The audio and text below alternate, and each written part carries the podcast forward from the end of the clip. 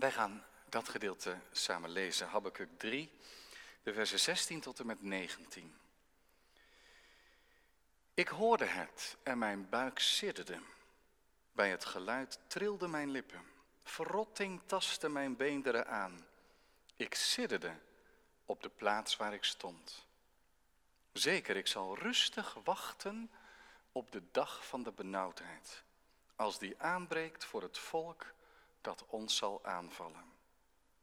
Al zal de vijgenboom niet in bloei staan en er geen vrucht aan de wijnstok zijn, al zal de opbrengst van de olijfboom tegenvallen en zullen de velden geen voedsel voortbrengen. Al zal het kleinvee uit de kooi verdwenen zijn en er geen rund in de stallen over zijn. Ik zal dan toch in de Heere van vreugde opspringen, mij verheugen in de God van mijn heil. De Heere, Heere is mijn kracht. En hij maakt mijn voeten als die van de hinden. En hij doet mij treden op mijn hoogten voor de koorleider bij snarenspel. Dat is Habakkuk 3, de versen 16 tot en met 19.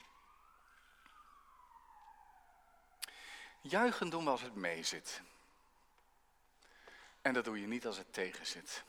Ga maar eens in een voetbalstadion kijken. Dan uh, kan je maar beter niet gaan juichen, ook als het tegen zit. Dan vallen de tribunes stil. Maar als het mee zit en er wordt aan jouw kant gescoord, dan is het uitbundige vreugde. Er wordt er gejuicht. Juichen als het tegen zit, dat lijkt heel onnatuurlijk. Let er wel op, het gaat hier niet om juichen en om vreugde om de tegenslag. Alsof mensen zich maar moeten verheugen in alles wat tegen zit in het leven. Daar gaat het echt niet over vanmiddag. Niet, niet zo van hoe meer naderigheid, hoe beter. Nee, maar het gaat om een wonderlijk geschenk van God. Namelijk bijzondere mate van vreugde. Niet omdat de omstandigheden er zo goed voor, uh, aan toe zijn, dat het zo goed gaat. Maar omdat de Heer erbij is. In de Heer. En dat je dan zelfs op moeilijke momenten mag zeggen, dan zingt mijn ziel tot u, mijn Heer, mijn God. Ergens in de Bijbel staat, laat de vreugde van de Heer uw kracht zijn. En wat, wat zou dat zegenrijk zijn als dat juist ook voor deze tijd mag gelden. Dat je zegt, ik haal mijn vreugde niet uit afleiding. Kun je soms ook een beetje nodig hebben, dat je eens even aan andere dingen denkt en je verzet je gedachten. Maar dat je niet hoeft weg te kijken van de zorgen van het leven om vreugde te vinden, maar te midden van die zorgen mag weten dat de Heer er is en dat je in Gods genadige handen bent. En als die vreugde je hart vervult, dan geeft dat ook werkelijk nieuwe krachten. Het geheim ligt daar niet in dat Habakkuk een mannetje van ijzer is. Soms kun je elkaar zo proberen te bemoedigen, maar doorgaans heeft dat geen zin. Dat je zegt, nou, uh, hou vol en uh, geef vooral niet op en hou je taai en uh, tanden op elkaar. Het gaat ooit heus wel weer beter, dat is geen echte bemoediging. En bij Habakkuk werkt het ook niet. Kijk maar naar vers 16. Zo'n man heb je voor je. Ik hoorde het en mijn buik sidderde.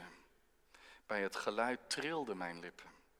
Verrotting tastte mijn beenderen aan, wat bijna wil zeggen, ik, ik voel het leven uit me wegvloeien. Een, een, een shockhaast. Hè?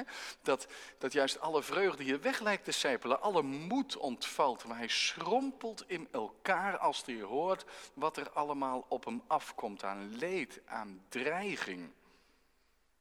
Ik sidderde op de plaats waar ik stond. En toch, er gebeurt iets in vers 16 wat je, dat moet je maar niet uh, door psychologen of psychiaters laten verklaren. Dat, dat, dat is heel vreemd. Er staat dat van die siddering er opeens een rustig wachten komt. Zeker, ik zal rustig wachten op de dag van de benauwdheid. En hij kijkt niet weg. Hij zegt niet, ik ga mijn gedachten wel verzetten, ik denk er maar even niet aan. Nee, hij weet, die dag van de benauwdheid staat voor de deur. Maar ik ga daarin alle rust op wachten. Want er komt een volk aan dat ons volk zal gaan aanvallen. Hij ziet het leed recht in de ogen. Maar opeens zegt hij, ik zal er rustig op wachten. Het lijkt wel wat op Psalm 62. Mijn ziel is stil tot God. Het zijn heerlijk rustige versen aan het begin van Psalm 62. En in vers 5, dan lijkt het wel alsof dat een refrein is dat zich herhaalt. Mijn ziel, wees stil. Maar daartussen, vers 3 en 4, daar zijn opeens de vijanden weer. Daar begint het weer te koken, te kolken van onrust. Het is alsof die dichter zegt, mijn ziel is stil tot God. Maar als hij om zich heen kijkt, net als Petrus die op de golven liep, dan zakt hij weg en dan raakt hij zijn rust kwijt. En dan moet hij zichzelf aanspreken en zegt hij, stil mijn ziel, wees stil, kom terug tot je rust. En hier dringt dat ook tot Habakkuk door. Als hij naar dat volk kijkt en hij, hij, hij, ziet dat leed komen, dan is hij zo diep onder de indruk van de dingen die komen gaan en toch vindt hij rust. Meer nog, de vrede die hij vindt, wordt zelfs uitbundige vreugde in vers 17 tot en met 19. In vers 17 staat dit. Al zal de vijgenboom niet in bloei staan en er geen vrucht aan de wijnstok zijn. De wijnstok en de vijgenboom, hebben ze in de pastorietuin, hierachter ook. zijn zeer, zeer symbolische beplanting. Er was een soort uitspraak die zei, en ieder onder zijn wijnstok en zijn vijgenboom. Nee, maar dan, dan breekt de rust aan. Dat is het teken van voorspoed, van welvaart en van zegen van de Heer. De wijnstok en de vijgenboom. Nu, al zal die niet in bloei staan. En er is geen vrucht aan de wijnstok. En het gaat verder. De opbrengst van de olijfboom zal tegenvallen. Je kijkt nog eens en zegt, waar zijn die olijven nou toch? Die zijn er niet meer. En staat er dan, de velden zullen geen voedsel voortbrengen. En het kleinvee zal uit de kooi verdwenen zijn. En er zal geen rund meer in de stallen staan. Er zit een bepaalde opklimming op. En dat zal gebeuren als dat vreselijke volk, de Galdeeën, de Babyloniërs, zullen komen. Die zullen het maatschappelijke leven ont, ont, ontwrichten gaan. Ze zullen die hele wijngaarden kappen zelfs. En, en zorgen dat er eigenlijk geen leven meer mogelijk is. Eerst gaat die vrede en die welvaart weg. Je zou kunnen zeggen, dat is nog een beetje. Al aarzel ik het ook wel een beetje als ik dat zeg. Het zijn nog een beetje luxe artikelen. Je kunt ook wel wat mindere vrede, misschien wat mindere veiligheid hebben. Maar dan gaat het om brood, de velden en voedsel. En dan gaat het om melk, kleinvee. En dan gaat het om rund, om vlees. Dan gaat het om de, de levensmiddelen. Habakkuk zegt, de supermarkten zijn leeg. De geldautomaten zijn leeg. De economie is ingestort. En dan zeg je, Habakkuk, dit is toch niet het moment, man, om over vertrouwen en vreugde te gaan spreken. Maar in vers 18 zegt hij, nochtans, toch, daar, daar zit het hem in. In het woordje toch, ondanks dat alles. En ik kijk echt niet weg. Ik zie het allemaal onder ogen. Maar ik heb een geschenk van God, wat me daarboven uittilt en verder doet zien. En, en ik weet dat God niet alleen mij erboven uittelt, maar zelf in de miserie is neergedaald. Ik zal dan toch in de Here van vreugde opspringen. Wonderlijk is dat. Habakkuk zegt, ik ken momenten, momenten van vrees en beven, dat ik sta te trillen op mijn benen. Maar ik ken ook momenten dat de Heer me een nieuw lied in mijn hart geeft. En het geheim daarvan is in de Heer. Habakkuk zegt niet, nou stil maar, wacht maar, het gaat wel voorbij. En dan? Nee, in dat alles mag ik mij weten in de handen van de Heer. In de omgang met de Heer ligt vertrouwen, vrede en vreugde. Dat is een wonder. Dat is een geschenk. Ik geloof niet dat we dat kunnen maken. We kunnen, en dat merk je soms als je zelf wel eens moedeloos bent, ook maar al te goed. Dat je er behoorlijk last van kan hebben. En dat je jezelf probeert moed in te praten. Oh mijn ziel, wat buig je neer. Je zult God toch nog geloven. Zo mag en moet je jezelf aanspreken. Maar je kunt het jezelf niet geven. Maar de Heer kan het wel. En het hoeft niet schaars te zijn ook. We mogen erom bidden. En we mogen er verwachting van hebben. Want het gebeurt niet alleen hier. Dit is natuurlijk een heel bijzonder gedeelte. Je zou kunnen zeggen, het is het zegelied van Habakkuk. Maar het gebeurt op zoveel meer plaatsen in de Bijbel. Ik denk aan David. David die terugkomt bij Ziklag. Alle vrouwen en kinderen zijn ontvoerd, meegenomen. En dan keren al die mannen zich tegen David. En ze nemen als stenen op om hem te gaan stenigen. En dan staat er, en David verheugde zich in de Heer. Of David vond zijn kracht, hij sterkte zich in de Heer zijn God. Dat wonderlijke. Niet afhankelijk van de omstandigheden, maar dat je je kracht vindt en je vreugde vindt in God. Psalm 4 gaat daarover. Eh, Psalm 4 zegt, ik heb meer vreugde in mijn hart dan in tijden dat de oogst wordt binnengehaald. Nou, dat was een zeer vreugdevolle tijd. Maar met mijn God heb ik een diepere vreugde. En ook in Psalm 4 zit daarachter die dreiging van de vijanden. En toch die rust en toch die vrede. Ik zal mij verheugen in God, de God van mijn heil. Letterlijk, Yeshua. In de God van mijn heil. De redding, Yeshua. Dat is de naam van de Heer Jezus ook, onze zaligmaker en redder. In Hem zal ik mij verheugen. In Hem verheugen wij ons, ondanks een tijd van lijden en beproeving, met een heerlijke en onuitsprekelijke vreugde. En dan is het toch ook zo dat er velen zijn van Gods kinderen die zeggen, die echte vreugde had ik zonder de moeite ook niet echt leren kennen. En al was het moeilijk, en wil ik het ook heus niet overdoen, ik heb wel gemerkt dat in de moeite de Heer een bijzondere nabijheid en een bijzondere zegen wil geven. Zodanig dat ik nu moet zeggen, ik had het niet willen missen. Hoe is dat eigenlijk bij ons? Kan het zijn dat God iets met ons, met u, met mij aan het doen is in deze coronacrisistijd? Dat ons leven wat meer schudt dan anders op onze grondvesten. Dat we opeens moeten nadenken van, uh, wat leefde ik eigenlijk vanzelfsprekend? Wat ging er ervan uit dat het altijd maar zo door kon gaan? En, en nou is er dat kleine virus. En wat is het moeilijk om dat een beetje in de greep te krijgen? Opeens wankelt onze zekerheid. Is God iets aan het doen in uw en in mijn leven?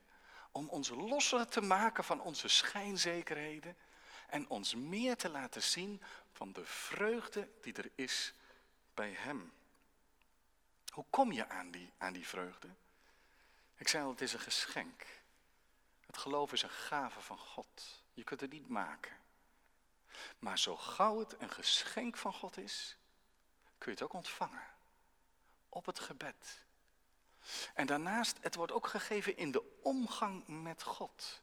Maar daarmee bedoel ik, hij geeft het niet zonder die omgang, zonder die band met hem. Dat je zou kunnen zeggen, heer, ik, ik hoef niet per se met u te wandelen, maar ik wil wel uw vrede en uw vreugde ook. Geef mij die maar, maar uh, dan kan ik verder zonder u. Dat gaat niet.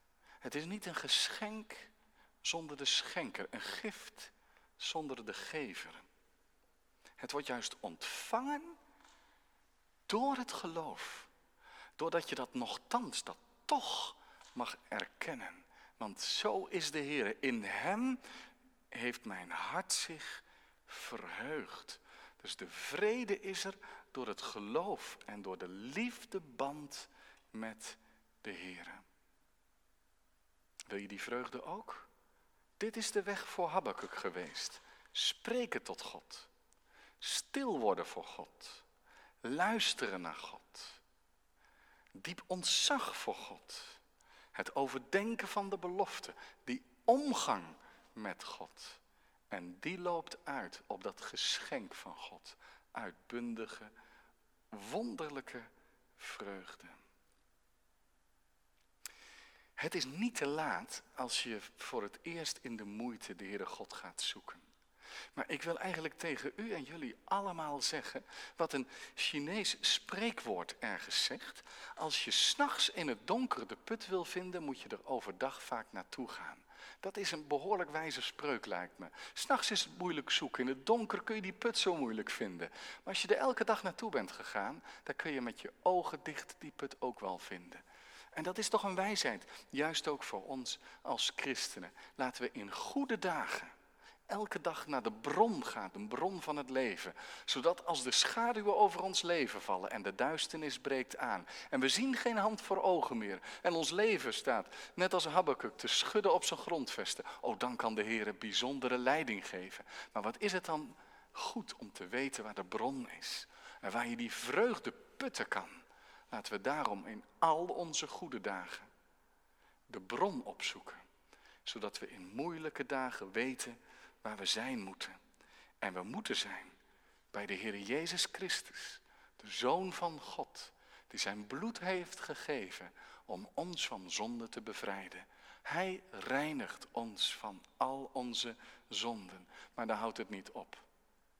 Dan leidt Hij ons ook. Zal God ook met Hem niet alle dingen schenken? Dan leidt Hij ook door het leven heen. Hoe onzeker dat leven ook zijn mag. We zijn niet buiten de genadige hand van God. De Heer Jezus Christus heeft het lijden gedragen, maar heeft ook de dood overwonnen. En in zijn hand is de sleutel van de hel en van de dood. Hij heeft de sleutels in handen. En als we van hem zijn, dan zijn we werkelijk veilig. Ik noemde het slot van Habakkuk 3 al even het zegenlied van Habakkuk. Paulus heeft ook zo'n lied in Romeinen 8. We noemen dat wel het zegenlied. Daar staat als God dan zijn eigen zoon niet gespaard heeft, maar hem voor ons allen heeft overgegeven, zal hij dan met hem ons ook niet alle dingen schenken? Dat is het geloof van Habakkuk, het geloof van Paulus en het mag ook ons, uw en mijn geloof vandaag zijn. Wij kunnen als slachtschapen zijn, zegt apostel Paulus daar. Dat klinkt niet heel verheffend. Dat klinkt buitengewoon triest. Wij zijn elke dag beschouwd als slachtschapen. Weerloos, meegevoerd naar de slacht, naar de ondergang. Zo voelen we ons. Maar in Hem zijn wij meer dan overwinnaars. Hij maakt mijn voeten als die van de hinden, zegt Habakkuk. De Heere, Heere is mijn kracht. Hij maakt mijn voeten zo lichtvoetig als die hertjes, die hinden, die op de hoogten treden. En, die zomaar de berg op kunnen, bij wijze van spreken. Lichtvoetig als ze gaan.